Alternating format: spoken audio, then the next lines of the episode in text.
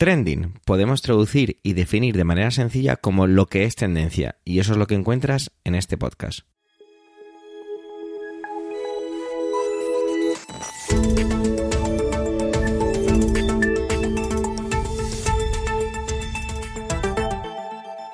Este es el capítulo doscientos sesenta y dos, doscientos sesenta y dos del veinte del mes de julio de dos mil veintitrés y cuenta con las intervenciones de Pedro Sánchez, Ernesto Acosta, Eduardo Norman y un servidor, Javier Soler, que también hago las veces de presentador.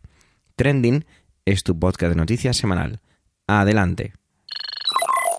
Bueno, esta semana son las elecciones en, aquí en España, las elecciones generales son el domingo, y ya os adelanto que de cuatro intervenciones, tres van sobre ello. Vamos a empezar con Pedro, y es que lo hace de nuevo con pedagogía, y no voy a decir mucho más, simplemente voy a deciros que lo que hace es poner de manifiesto ciertas cosas que parece que deberíamos saber y que a lo mejor no todos sabemos. Lo que él ha bautizado un poco en la manera de darme la descripción como pedagogía sobre nuestro sistema de representación. Adelante, Pedro.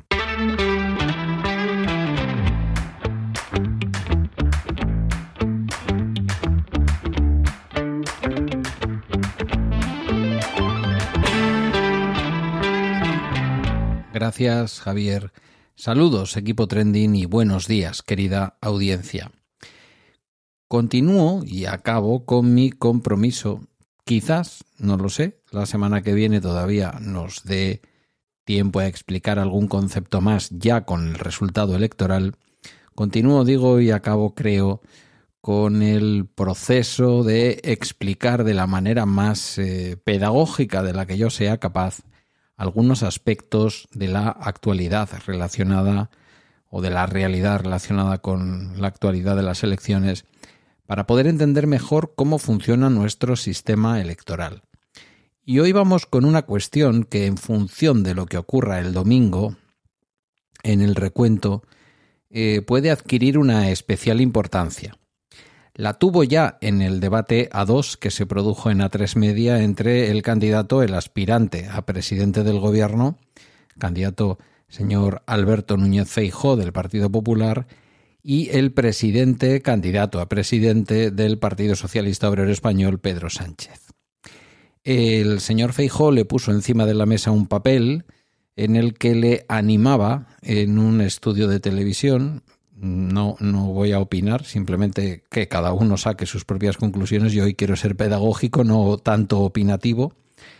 En un estudio de televisión privada le conminaba a que firmara su compromiso de dejarle gobernar a él si era la lista más votada, la del Partido Popular, que él encabeza.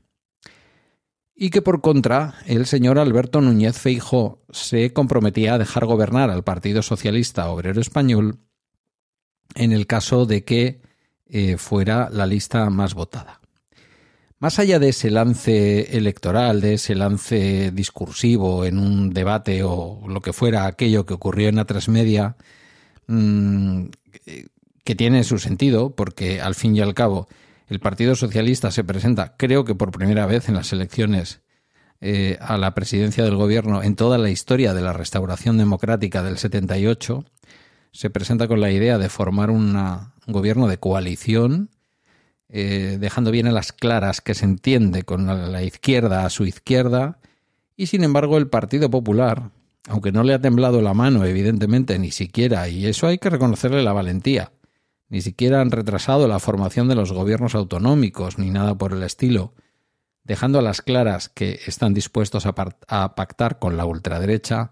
Es verdad que de cara a la presidencia del gobierno le resultaría mucho más fácil al señor Núñez Feijóo eh, apoyarse en una abstención del Partido Socialista Obrero Español, lo que ubicaría su un gobierno saliente de esa investidura mucho más en el centro o en el centro derecha, que no tener que contar con los votos y con la entrada en el gobierno, porque los votos ya ha demostrado Vox que no los regala si no entra en los gobiernos, por muy poca representación que obtengan, si no entran en los gobiernos y condicionan las políticas, pues evidentemente esta segunda opción, este segundo escenario es mucho más difícil y es mucho más duro para el Partido Popular, que evidentemente va a ser criticado, y no solo en España, sino también a nivel internacional y dentro del Partido Popular Europeo. ¿Por qué es un planteamiento falaz el del señor Feijóo? Primero, porque apela a cambiar la ley electoral para poder eh, establecer por ley que en España gobierne la lista más votada. Es falaz porque lo que habría que cambiar son artículos de nuestra Constitución. Nuestra Constitución establece que nuestra democracia es una democracia representativa, con un sufragio en el que elegimos de manera indirecta al presidente del gobierno y, por lo tanto, trasladar a los eh, electores y electoras la responsabilidad de decidir quién es el presidente del gobierno, dándole esa mm, situación o ese cargo al, a la lista más votada, eh, pues es... Eh, yo diría que inconstitucional, no es acorde a la Constitución. Por otra parte, si vamos al, al hecho concreto de qué denominamos la lista más votada, tenemos que preguntarnos cuántas listas hay en España. Eh, no me pidáis que os lo diga, pero al menos diría yo que unas cincuenta y dos, ¿vale? Si entendemos que cada... Eh, cabildo insular, cada territorio histórico o cada mm, provincia de España tiene eh, una lista distinta, porque es una, eh, es una eh, zona electoral eh, distinta. Eh, por lo tanto, ¿cuál es la lista más votada? No hay una lista, hay cincuenta y cuatro. No hay una lista para el Senado. En el Senado es todavía más complejo, porque lo que hay es una única papeleta en cada, en cada circunscripción electoral, que decía yo antes zona, en cada circunscripción electoral, en cada provincia, cabildo insular o, o en cada territorio histórico, aquí en el caso de Euskadi, y las listas están desbloqueadas, bueno, desbloqueadas no sé, pero sí abiertas. Podemos elegir y podemos marcar en función del número de senadores y senadoras que se elijan en nuestra provincia. Por lo tanto, lo que hay que decir primero, para entender por qué en España es legítimo, diría yo que incluso deseable, que gobierne alguien que no esté en la lista más votada, porque esto siempre obliga a una coalición o a acuerdos con diferentes, es porque el sistema electoral, pero sobre todo nuestra Constitución, así lo establece.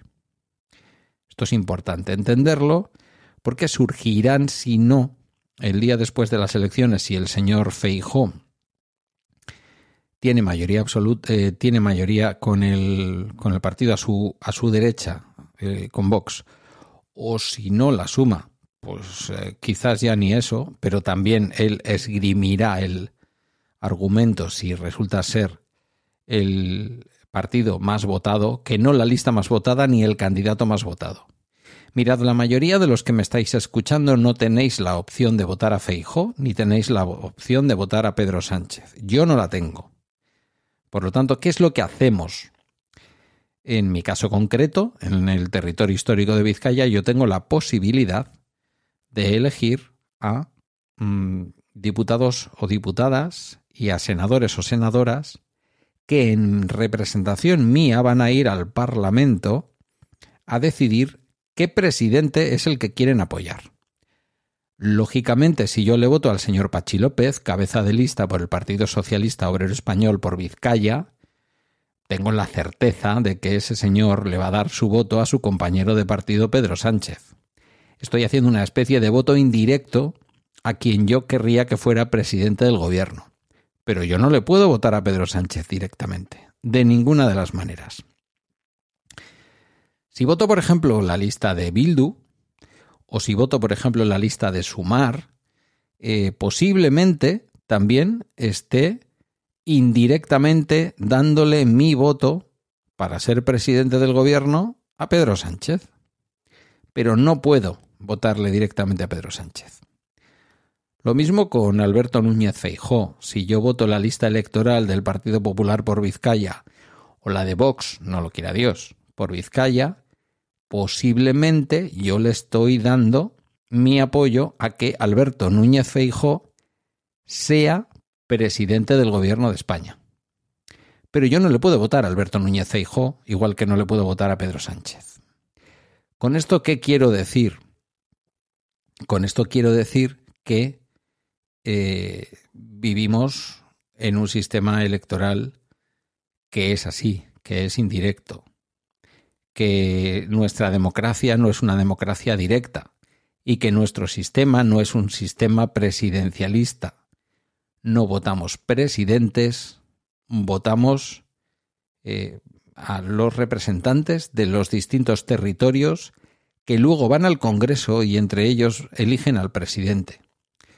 Y es tan legítimo un presidente que obtiene una mayoría absoluta y gobierna exclusivamente con el apoyo de sus diputados y sus diputadas, las de su partido, que se han elegido en listas muy diversas, diversas no de diferentes, sino distintas, de distintos territorios, como lo puede ser un presidente que gana las elecciones, pero no puede gobernar en solitario, podría ser el caso de Alberto Núñez Feijóo, y decide apoyarse en el voto de Vox. Como podría serlo de la misma manera que Pedro Sánchez eh, pueda obtener más apoyos que Alberto Núñez Feijóo porque la suma de Vox con el Partido Popular no le den los ciento setenta y seis escaños necesarios a Alberto Núñez Feijóo para ser presidente del gobierno. Y sería no solo tan legítimo, sino, si me apuráis, y voy a torcer un poco más el argumento, aún más legítimo.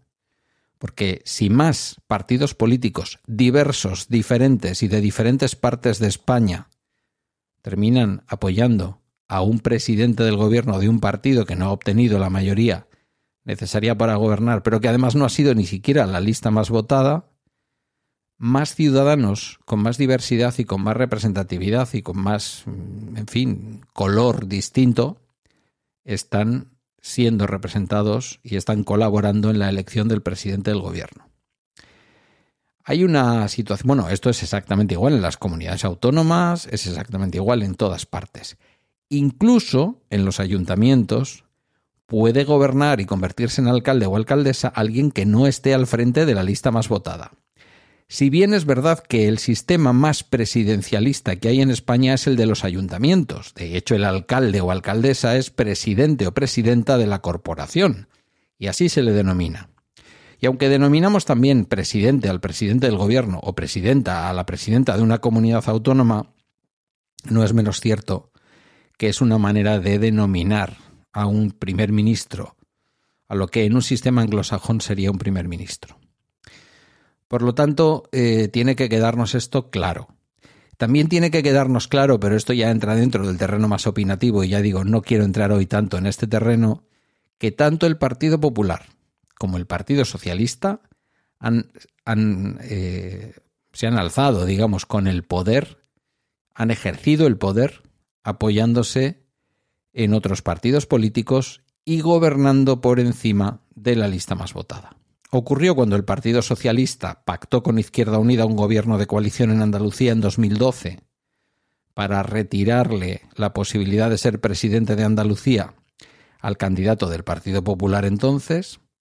Ocurrió en las anteriores elecciones autonómicas, no en las últimas sino en las anteriores, cuando la señora Isabel Díaz Ayuso eh, impuso su candidatura y su presidencia con el apoyo de Vox al partido que había obtenido el mayor número de votos de los ciudadanos, en este caso era el Partido Socialista Obrero Español, y en estas últimas elecciones lo hemos visto, en el caso, por ejemplo, de Extremadura, en donde el partido más votado ha sido el Partido Socialista Obrero Español, o en el caso de Canarias, donde el partido más votado ha sido el Partido Socialista Obrero Español. En ambos casos el Partido Popular se ha alzado con la presidencia de esa comunidad autónoma, tanto en Extremadura como en Canarias. En un caso, miento, miento, en el caso de Extremadura se ha alzado con la presidencia con el apoyo de Vox. En el caso de Canarias ha alzado al, al Coalición Canaria, un partido regionalista de Canarias, eh, como presidente o presidenta, no lo sé ahora lo que es, del gobierno de Canarias, y quedándose ellos con la vicepresidencia, siendo, insisto, la lista más votada la del Partido Socialista Obrero Español. Las listas más votadas, porque lógicamente en unas elecciones autonómicas como las Canarias, los cabildos insulares tienen o se convierten en circunscripciones electorales distintas. Por lo tanto, ninguna ilegitimidad, y que por favor nadie la esgrima el lunes, ni a un gobierno formado por el Partido Popular con Vox, porque tienen la mayoría necesaria y superan los ciento setenta y seis escaños, tendremos que afrontar lo que viene y luchar, si es necesario, contra las políticas que quieran imponer, pero tampoco al revés, ninguna ilegitimidad a un posible gobierno de Pedro Sánchez apoyándose en Sumar y en el resto de partidos que puedan darle la mayoría necesaria para superar el corte de los ciento setenta y seis escaños. Decía que en los ayuntamientos hay un hecho un poco distinto, porque es verdad que en los ayuntamientos, en el caso de que nadie obtenga la mayoría absoluta, sí que está establecido que la lista más votada, el representante de la lista más votada, será el que se convierta en alcalde o alcaldesa. Digamos que en ese sentido ahí el sistema es un poco más presidencialista. Espero haber conseguido explicarme y ex- espero haberme hecho entender, y sobre todo que todos y todas entendamos que la legitimidad de un gobierno nace del Congreso de los Diputados, donde reside la soberanía del pueblo español, según dice la Constitución, y no tanto en quien tiene la lista más o menos votada. Muchas gracias por la escucha, hasta un próximo capítulo y os dejo con el resto de compañeros del equipo Trending. Tener a Ernesto es un regalo, sobre todo porque nos trae cosas de primera mano de un lugar muy lejano para nosotros, y tiene que ver en este caso con Texas, y es que el gobernador de Texas, Greg Abbott, ha puesto en marcha un plan llamado Opera- Operation Lone Star. Parece desde luego una película de ciencia ficción y tiene que ver para llegar la frenada de inmigrantes a través de la frontera sur. Pero cuidado, que esto se ha hecho atentando contra los derechos de las personas. Vamos a ver de qué manera nos lo cuenta Ernesto, que la semana pasada me dejó todavía sin palabras. Adelante, Ernesto.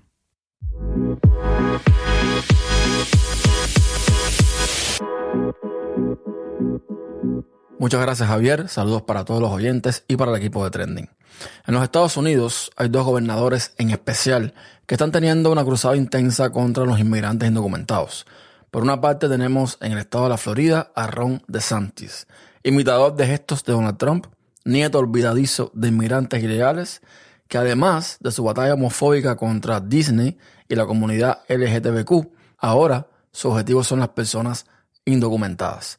Esta guerra política y social le ha traído nefastas consecuencias al estado de la Florida, ya que una gran parte de la masa laboral que se emplea en los sectores de la construcción y la agricultura consta de inmigrantes indocumentados. Y estos, pues, decidieron no trabajar más o incluso irse del estado ante la persecución absurda de su gobernador. Ante esta situación, políticos republicanos han tenido que salir al paso a suavizar las cosas. Básicamente, pidiéndole a los trabajadores que vuelvan o se incorporen a sus puestos de trabajo. Además, se han organizado varios boicots en redes sociales para no comprar productos hechos o provenientes de Florida. Por la otra parte, a unos mil cuatrocientos kilómetros hacia el oeste, tenemos al gobernador de Texas, Greg Abbott, un tipo que pertenece al ala más conservadora del Partido Republicano, que es un acérrimo defensor del porte de armas, y hablemos un momento de este señor. Después del tiroteo en Santa Fe High School el dieciocho de mayo del dos mil dieciocho, Abbott dijo que consultaría en todo Texas qué hacer en un intento de prevenir la violencia con armas de fuego en las escuelas, y siguió una serie de discusiones de mesa redonda en el Capitolio Estatal. Sin embargo, en un discurso ante una convención de la N R A, o la Asociación Nacional de Rifle, en Dallas, casi dos semanas después, Abbott dijo que el problema no son las armas, son los corazones sin Dios. En junio de dos mil diecinueve firmó un proyecto de ley que permite más maestros armados y que los distritos escolares no tengan restricción alguna en cuanto al número de maestros permitidos que tengan armas. No habían pasado dos días de la masacre de la escuela primaria Robb de Uvalde, donde murieron veintiuna personas, la mayoría niños, y otras diecisiete resultaron heridas, y este señor estaba participando en otro evento de la Asociación Nacional de Rifle. Por supuesto, es un homófobo declarado. Abbott condenó el fallo de la Corte Suprema que encontró inconstitucional la prohibición del matrimonio entre personas del mismo sexo. Dijo Abbott que la Corte Suprema ha abandonado su papel de árbitro judicial imparcial. Poco después, Abbott presentó una demanda para impedir que los cónyuges del mismo sexo que fueran empleados de la ciudad estuvieran cubiertos por las políticas de beneficios. Y en dos mil diecisiete, Abbott firmó una legislación para permitir que las agencias de adopción financiadas por los contribuyentes rechacen que las familias del mismo sexo adopten niños. Este señor también intentó prohibir los juguetes sexuales en Texas. Tiene algún problema con los juguetes sexuales al parecer. Y uno pensaría que una persona en su condición, que necesita moverse en silla de ruedas debido a un accidente que sufrió cuando era estudiante, sería más humana y amable. Pero no, este señor dista mucho de eso. Podría continuar con un extenso listado de cosas que este señor ha hecho o ha dicho, pero la mayor contradicción de todas es que Abbott, de fe católica, está casado con una mexicana estadounidense llamada Cecilia Fallen Abbott, nieta de inmigrantes mexicanos, con lo cual, con su elección como gobernador de Texas, convierte a esta señora en la primera latina en ser la primera dama de Texas, desde que, bueno, Texas se unió a los Estados Unidos. ¿Y por qué hablo de contradicción? Por el tema inicial de esta intervención. Porque Greg Abbott está teniendo mano dura. Eh, ¿Qué digo mano dura? Está teniendo mano inhumana contra los inmigrantes que intentan cruzar la frontera sur de Texas. El Houston Chronicle lanzó un bombazo en uno de sus artículos y les traigo algunas partes relevantes entre toda la información que ofrecieron. A los oficiales que trabajan para la iniciativa de seguridad fronteriza del gobernador Greg Abbott, llamada Operation Lone Star, se le ordenó empujar a los niños pequeños y bebés lactantes que intentaran cruzar por el río Bravo de vuelta al río. Y además se les dijo que no le dieran agua a los solicitantes de asilo, incluso en condiciones de calor extremo. Esta información proviene de un correo electrónico de un policía del Departamento de Seguridad Pública que describió las acciones como inhumanas. El diario reveló varios incidentes no informados previamente que este policía presenció en Eagle Pass, donde el estado de Texas tendió millas de alambres de púas y desplegó un muro de boyas en el Río Grande. Según el correo electrónico, una mujer embarazada que tuvo un aborto espontáneo fue encontrada a fines del mes pasado atrapada en este alambrado, doblada por el dolor. Una niña de cuatro años se desmayó por el agotamiento por calor después de que trató de atravesar la alambrada y los soldados de la Guardia Nacional de Texas lo empujaron hacia atrás. Un adolescente se rompió la pierna tratando de navegar por el agua alrededor del alambrado y tuvo que ser cargado por su padre. El correo electrónico que el policía envió a un superior sugiere que Texas ha colocado trampas de barriles envueltos en alambre de púas, o sea, estas boyas, en partes del río con mucha agua y poca visibilidad. Y dice que el alambrado ha aumentado el riesgo de ahogamiento al obligar a los migrantes a adentrarse en tramos más profundos del río. El policía pidió una serie de cambios de políticas rigurosos para mejorar la seguridad de los migrantes, incluida la eliminación de los barriles y la revocación de la directiva sobre no ofrecer agua a los inmigrantes. El portavoz del Departamento de Seguridad Pública, Travis Considine, no comentó todo el contenido del correo electrónico del policía, pero dijo que no existe una política que prohíba dar agua a los inmigrantes. Considine también proporcionó un correo electrónico del director del Departamento de Seguridad Pública, Stephen McCraw, el sábado pidiendo una auditoría para determinar si se puede hacer más para minimizar el riesgo para los migrantes. McCraw escribió que los soldados deberían advertir a los migrantes que no crucen el alambrado, redirigirlos a las puertas de entrada y vigilar de cerca a cualquier persona que necesite atención médica. El propósito del alambrado es disuadir el contrabando entre los puertos de entrada y no dañar a los migrantes, escribió McCraw. A los contrabandistas no les importa si los migrantes resultan heridos, pero a nosotros sí, y debemos tomar todas las medidas necesarias para mitigar el riesgo para ellos, incluidas las lesiones por tratar de cruzar el alambre de púas, los ahogamientos y la deshidratación. Los incidentes detallados en el correo electrónico se producen cuando Abbott ha intensificado los esfuerzos en las últimas semanas para prohibir físicamente la entrada de inmigrantes al país a través de su iniciativa Operation Lone Star, aumentando las tensiones entre los funcionarios estatales y federales y atrayendo a un mayor escrutinio de los grupos humanitarios que dicen que el Estado está poniendo en peligro a los solicitantes de asilo. Las iniciativas más agresivas se han dirigido a Eagle Pass. El correo electrónico de policía también arroja nueva luz sobre una serie de ahogamientos en el río reportados previamente durante un periodo de una semana a principios de este mes, incluida una madre y al menos uno de sus dos hijos a quienes los agentes federales de la patrulla fronteriza vieron luchando para cruzar el Río Grande el primero de julio.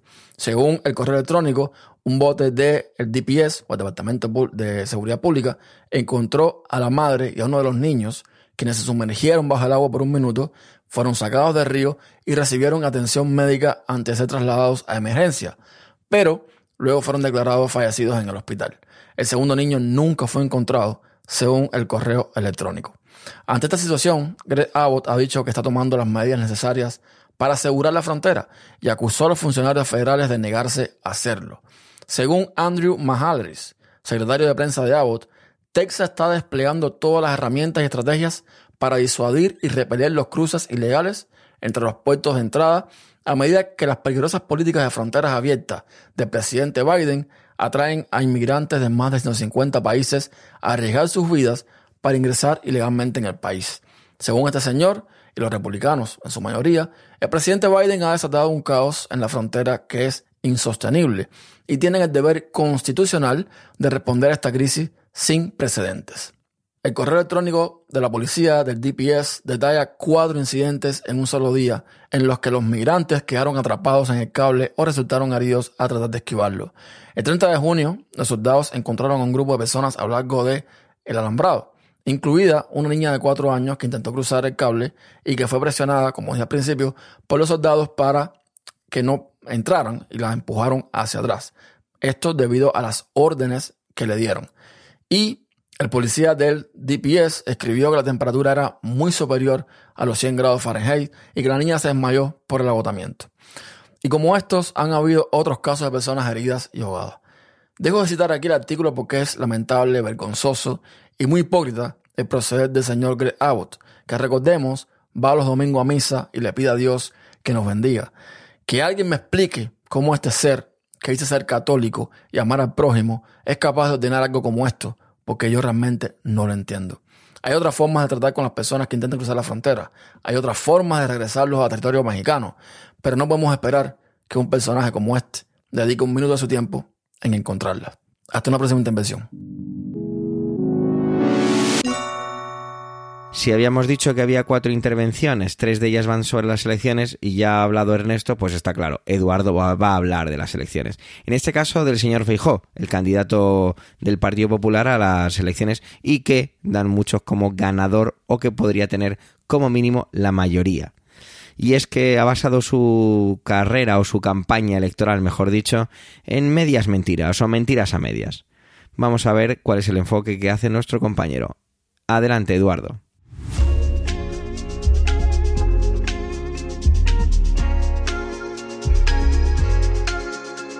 Esta semana culminamos la campaña electoral. Una campaña electoral que ha estado marcada por las mentiras de Feijóo. Y es algo que a mí me da mucho más miedo que, que, la, que el P P gobierne con la extrema derecha. Y es que eh, gobierne con un con un presidente del partido y, por lo tanto, candidato a presidente del gobierno que no se le, vamos, no se le caen los anillos por mentir, si hace falta. Y eh, que además eh, lo hace con total con total desdén, ¿no? Sin ningún tipo de miramiento ni eh, ni cortapisa. Todo esto viene porque tanto en el debate, bueno, eh, tanto, bueno sí, tanto en el debate como en varios mítines de, de P P, eh, Feijóo eh,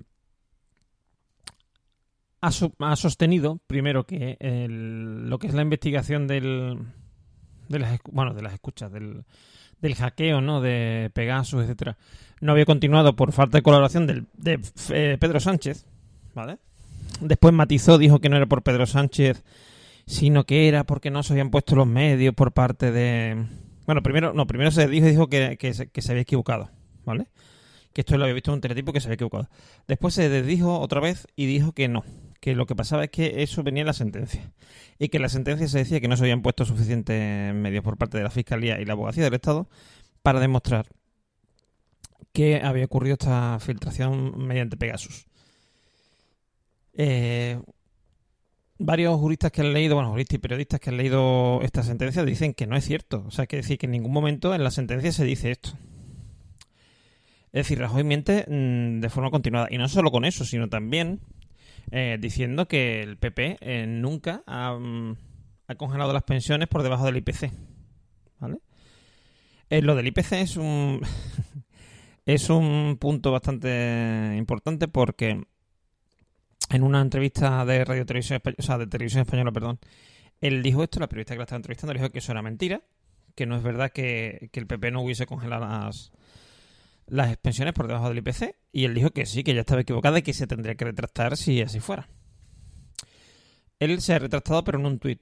Y además dice que él se mantiene en decir que el P P nunca ha congelado las pensiones, porque aunque no lo ha hecho... Mmm, Eh, a, a, o sea, conforme al I P F, al I P C, perdón, al I P F, no, al I P C, espero haberlo dicho antes bien, eh, no haberlo hecho conforme al I P C, eh, que eso, aún así, había seguido aumentando las pensiones. Entonces, eh, esto ha ocurrido constantemente. Y esto ocurre por una persona, ¿vale? Esa persona, mmm, que habitualmente nos referimos allá como Mar, o sea, que es Miguel Ángel Rodríguez, ¿vale? Eh, Blue Eyes, como le decía, creo que era, era en Wyoming. Eh, cuando caiga quien caiga atrás, eh, este hombre eh, fue el que llevó un, al gobierno a Aznar. Ha sido quien ha llevado al gobierno de. O sea, a, a, sí, al, a lo que es la presidencia de la Comunidad de Madrid, a Isabel Díaz Ayuso. Y ahora es quien está intentando eh, llevar a la presidencia del gobierno a Feijóo. Yo creo que entre la campaña de Aznar y la de Feijóo hay muchas diferencias. Para empezar, es verdad que, que la de la de Aznar, o sea, la de Aznar contra Felipe González fue mucho, mucho, mucho, muchísimo más dura. Eh, más sucia incluso, quiero decir, porque me acuerdo que a, a Mar y a, a Rodrigo Rato, creo que era... No sé, otro de estos... No, Rodrigo Rato no... Ay, no me sale. Bueno, el, el de... El de Asturias. Eh, les decían que eran los perros de presa de, de Aznar, ¿no? Porque eran muy duros, muy tal. Pero aún así... Mmm, Aznar no mintió como está mintiendo Feijóo. Porque una cosa es que prometer el oro y el moro, ¿vale? Sabiendo, como ya se sabe de sobra, que cuando tú llegues al gobierno no vas a poder hacer todo lo que tú quieres porque hay unas leyes, porque hay una constitución, porque hay una serie de costumbres que no se pueden romper de un día para otro y porque hay una serie de funcionarios que muchas veces te pone cortapisa. Y no lo digo solamente por ponerle cortapisa a la derecha, también a la izquierda. Quiero decir, las cosas, te van a decir, las cosas se hacen así y así es como hay que hacerlas y ya está, ¿no? Eh... Pero no por ello mmm, es mentir realmente, ¿vale? ¿A qué me refiero con esto? Cuando tú dices que vas a hacer tal o vas a hacer cual, tú tienes esa intención. Esa intención es real. A ti te gustaría hacer eso. Sabes que a lo mejor no lo vas a conseguir, pero que te puedes quedar cerca o puedes, mmm, digamos, dar pasos alternativos que no sean lo que es prometido, pero que se parezca. En el caso de Feijóo, Feijóo lo que está es mintiendo a base de, mmm, de manchar a otros... o de ponerse el bien, pero sobre cosas que son hechos probados o no, o, bueno, o, o hechos desmentidos, ¿vale?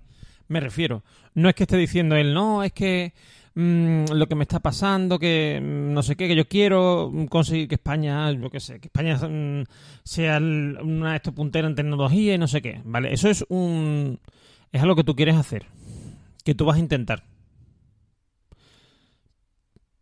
Y a lo mejor estás mintiendo porque a lo mejor tú sabes que no lo vas a conseguir, porque es muy, una cosa muy complicada, pero tú dices, bueno, yo por lo menos lo voy a intentar.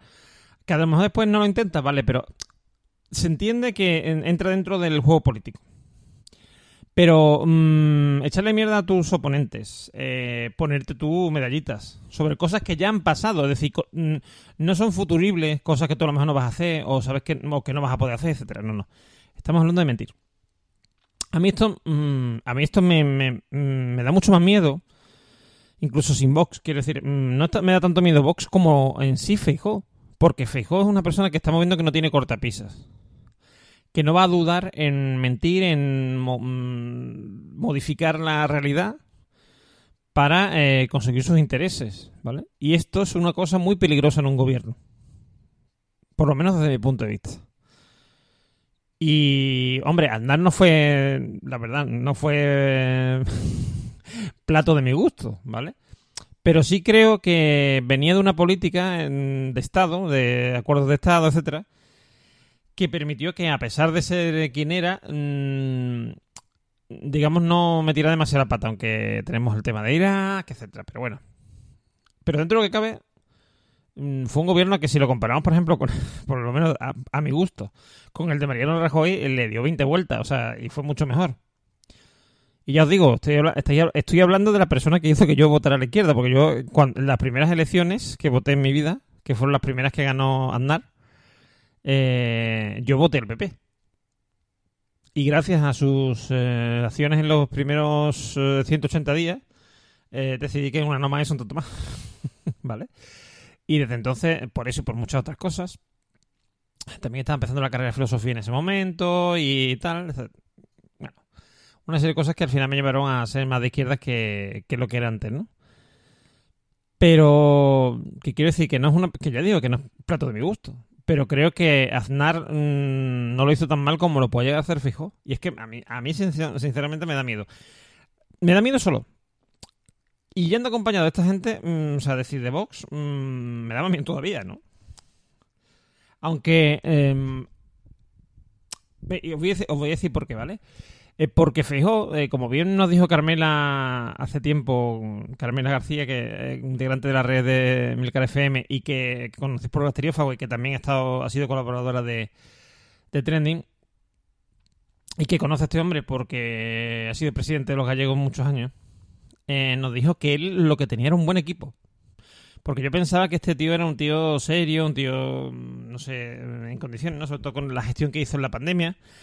Pero yo nos dije, no, no, no, él lo que tiene es un muy buen equipo. ¿Mm? Eh, y, no y no sabemos cómo va a ser el equipo que tenga cuando vaya a Madrid. Y se está demostrando que es verdad. O sea, es decir, para mi gusto, vuelvo a decir, la gestión que está haciendo Feijóo de toda la campaña, etcétera, para mí deja bastante que desear. Y aparte, aparte, aparte, de las meteduras de pata mmm, lingüísticas y tal, que ya estábamos acostumbrados con Rajoy, pero que con Feijóo, como diría como dirían en hora veinte y pico, Feijóo, pues eh, la verdad es que mmm, para mi gusto dejan mucho que desear como presidente del gobierno de España. No sé qué va a pasar el domingo. Mm, igual, mm, estoy hablando de más, quiero decir, igual eh, gana... a votos eh, el P S O E del P P, pero digamos tiene el P S O E sufic- mayoría suficiente junto con Sumar y con otros partidos para gobernar, o igual eh, la, el, lo que es el gobierno entre mmm, P P y Vox pues se impone y gobierna Feijóo. Hombre, yo, yo imagi- ya os imaginaréis, acostumbrados a escucharme, que quien quiero que gobierne es Pedro Sánchez y Sumar, pero mmm, por ejemplo, con incluso con Rajoy hubiese dicho, mira, si va sin Vox, prefiero que vaya el P P a que vaya P P y Vox, ¿no? Pero en este caso, yo no sé qué es peor, porque ya os digo, el, el equipo que tiene Feijóo, él va a obedecerlos a rajatabla, y si Vox consigue imponerse al equipo de Feijóo, podemos tener un pequeño problema, ¿no? Porque se pueden imponer de masa sus... Uh, ideología se puede venir arriba, digámoslo así. Y porque a mí a mí una cosa que me da miedo de Vox no es la ideología, no es la ideología en sí, sino la falta de ella. Quiero decir, en realidad, um, si uno lee, lee el programa electoral o se escucha, por ejemplo, esto también es política, un podcast muy recomendable, que está analizando todos los eh, los programas políticos. Empezó, empezó por el P P, ya analizó también el P S O E y, y hoy ha salido, hoy miércoles ha salido el de Vox, cuando estamos grabando esto. Pues eh, yo lo recomiendo eh, y explica el programa político de cada partido y, y Vox lo que tiene, o sea, sí tiene una ideología, ¿vale? Pero quiero decir, una ideología que está basada en el odio, en la en el cabreo, en, en esto.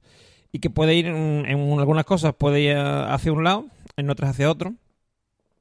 Y si digo una cosa que me ha sorprendido de Vox, lo voy a decir, eh, es que creo que tienen un... un equipo político mucho mejor de lo que pensamos. Porque ha habido ciertos momentos en que el debate se ha ido un poco de madre, de si esto es un golpe de Estado, si no sé cuánto.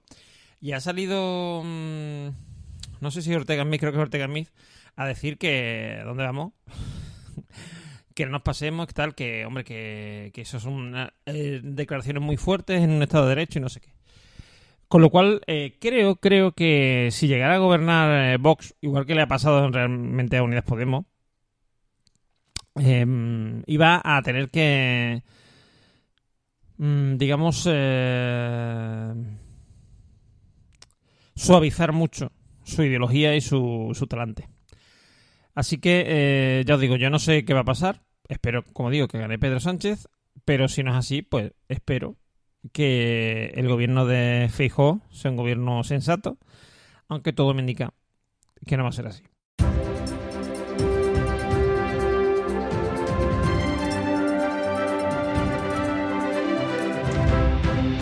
Bueno, es evidente que el trending de esta semana, como bien anunciado la semana pasada, iba a ir sobre Correos. No me imaginé que, que Correos iba a ser un actor tan principal en las elecciones generales que están a punto de ocurrir en un par de días.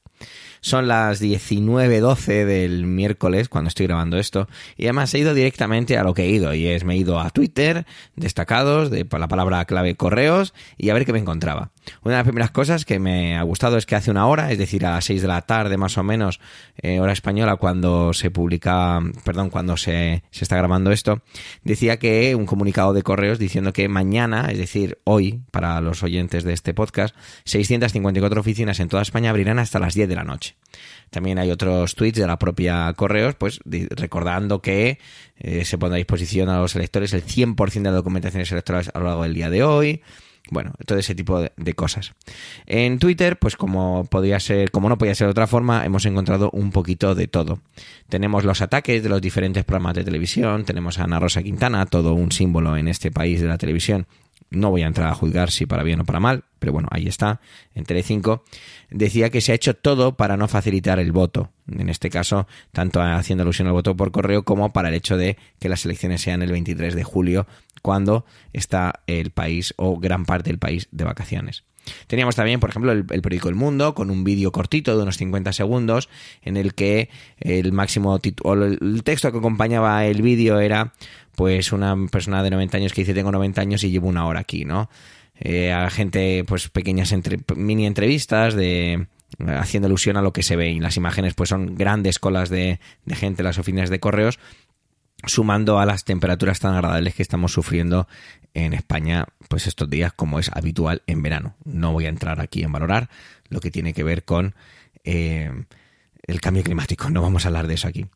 Lo que sí que a mí me llama la atención es que, que Correos se ha convertido en un ingrediente principal de todo esto.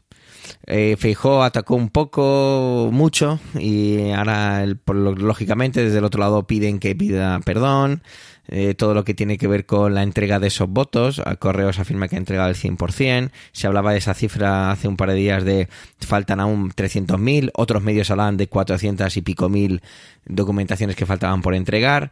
Bueno, todo este despropósito y todo este movimiento de distracciones que nos llevan a, hacia otros lados. A mí me llama la atención sobre todo, y me ha gustado mucho, un tuit de una persona que se llama Fernando de Córdoba, arroba gamusino, que decía: una cosa que podrían hacer los partidos para evitar que Correos tuviera menos carga de trabajo es comprometerse a no evitar propaganda electoral. Que sí, que puedes desapuntarte, pero casi nadie lo hace, y son millones, escrito en mayúscula, de cartas a repartir en dos semanas. Eh, lo adjuntaba con una fotografía en la que se ven las típicas cajas de correos de plástico con, y dentro están todas las cartas de la propaganda electoral. Bueno, pues mire, la verdad es que opino como esta persona, opino un poco como, como Fernando de Córdoba. A lo mejor eh, para facilitar un poquito las cosas se podía haber limitado esto, porque me parece impresionante que se siga mandando este tipo de documentación, que ni siquiera es documentación, perdón, este tipo de propaganda a través de, de correos. De hecho, lo que me ha hecho reflexionar, e incluso hablaba con compañeros, y lo hago así de una manera muy apoyada en la barra del bar ahora mismo, era cómo es posible que, que el sistema de voto siga siendo tan analógico, ¿no? Llama la atención, llama la atención lo analógico que es todo esto. Tenemos un sistema, y siempre se ha dicho y siempre se utiliza, y es casi un meme, ¿no?, que tenemos un sistema de Hacienda de los más modernos del mundo en cuanto a todo lo que tiene que ver con la parte telemática. tenemos el D N I electrónico. No sé, quizás se podría hacer una, una gestión o un mecanismo o una inversión para que votar en unas elecciones autonómicas, municipales, eh, nacionales, generales, europeas, sea muchísimo más eficaz, porque la verdad es que se antoja pues muy desfasado. A todos nos recuerda o podemos recordar que, que la fecha nos, nos puede molestar, porque nos molesta. A mí no me ha tocado participar en mesa electoral, no tengo especial impedimento en ir el próximo domingo a votar, pero bueno, personas con las que voy a verme ese propio domingo sí, sí, tienen, sí tenían impedimentos para votar. Incluso una de las personas no, no está especialmente conforme con el voto por correo, no se fía, por decirlo así de una manera muy sencilla, y, y de hecho se cambia un poquito el plan de ese domingo para que podamos a ir a votar. Por supuesto, no vengo a quejarme de, de que tenga que modificar un plan por ir a votar. Bueno, se hace una vez cada X tiempo y, y, se, y es así, y tú eres libre de votar o no hacerlo, eso ya va en ti. Pero es cierto que llama la atención. Estos ingredientes podrían ser utilizados o podrían ayudarnos a ver las cosas con perspectiva, porque como se suele decir en muchas ocasiones, ver los puntos o conectar los puntos en el pasado nos hacen entender el presente y por qué no construir el futuro. Quizá se podría tomar un poquito nota de todo esto y sacar la conclusión de el sistema de voto, no digo el no digo el, lo que, el mecanismo de voto, la parte física del voto quizá está un poco desfasada en este país y tenemos que hacer una inversión y tenemos que mejorar todo esto. No sé, no sé qué país vota de una manera más sencilla. Eh, creo que incluso esto se podría llegar a hacer hasta con una aplicación. Igual estoy diciendo barbaridades y a lo mejor el bueno de Pedro Sánchez, me refiero al podcaster, no al presidente del gobierno en este momento actual, Eh, a lo mejor es que estoy diciendo es, es inviable o lo que sea, no lo sé, no lo sé. Pero teniendo los mecanismos y siendo tan pro de la tecnología como soy, y que creo que la tecnología está para servirnos y para ayudarnos, creo que este es un caso en el que queda demostrado que hay algo que es otra vez una asignatura pendiente. Sea como sea, Correos eh, está siendo el, digamos que, el chivo expiatorio para muchas cosas de la campaña electoral, junto con otras.